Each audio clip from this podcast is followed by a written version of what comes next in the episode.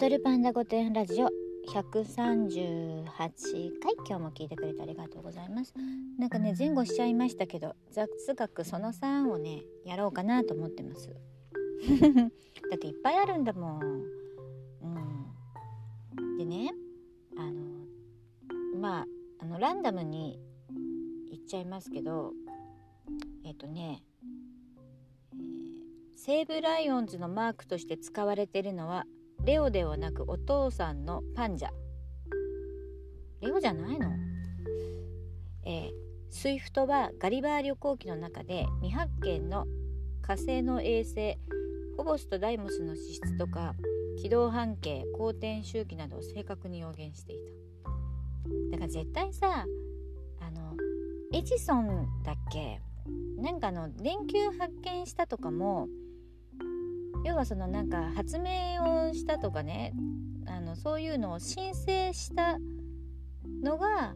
あの早い方が発見した人になるからあれ確かね違う人が発見してんだよね。なんだけど申請してなかったからあのなんかその人の名前が残んなかったって聞いたことあるんだけど絶対その名もなき人が一番なんてことは歴史上なんか今よくある話よね。ねと、エスカルゴはねそのブドウ畑にたかる害虫だったんだよね。そう。であのあそれねこれ書いてあるエスカルゴはブドウ畑にたかる害虫で駆除するついでに食べてたのが始まりっていうね。本当にさあのカニとかさタコとか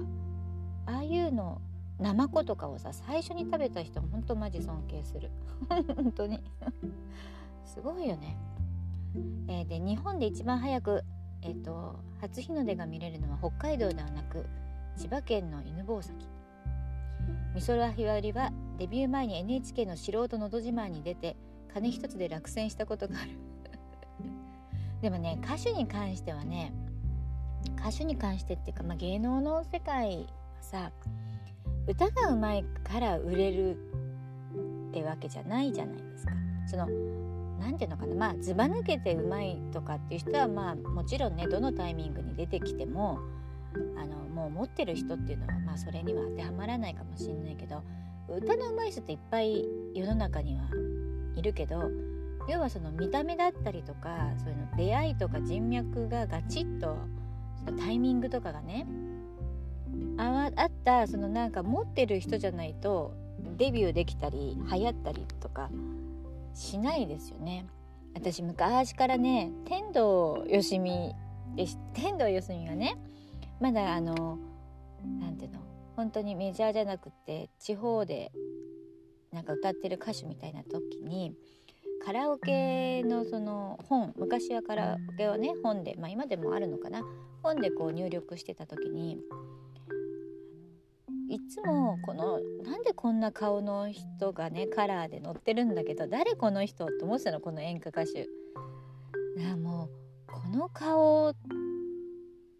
てさっていう歌がうまくたってこれじゃあ売れないってやっぱり不平等だよねなんてよく言ってたの。そしたらさねものすごくうまいわけだからとか逆にそれを逆手にとってまあ売れてるわけだけどいっぱいますよねあの聞いたこともないけどこう歌手で10年も20年もやってる人とかね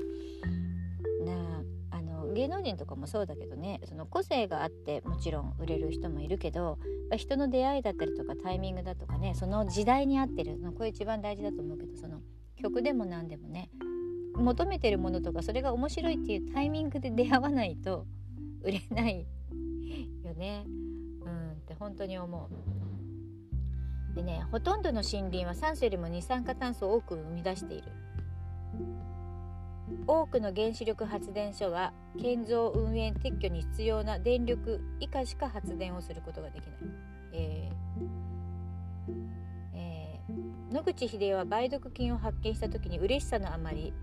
甘茶甘茶？甘いお茶でカッポレを踊ってしまったねこれ誰からの情報カッポレ踊ったとか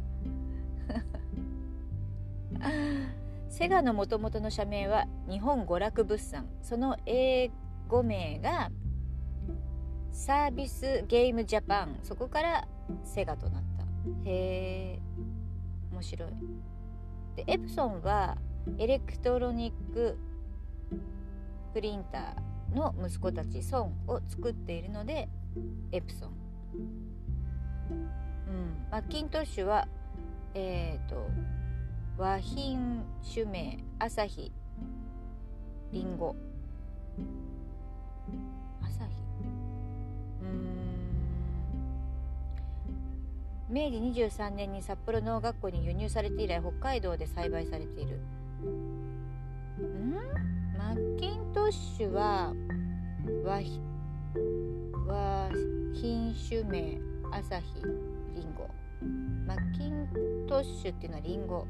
で北海道で栽培されてるのか。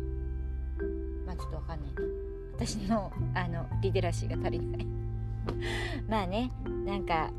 こういうのをだらだら読んでっていうのもあれなんですけどね。面白いなと思って。ちょっと私の持ってるこの資料が資料っていうかねペライチなんですけどあの終わるまでちょっと紹介してきたらなと思います。今日も聞いてくれてありがとう。また明日。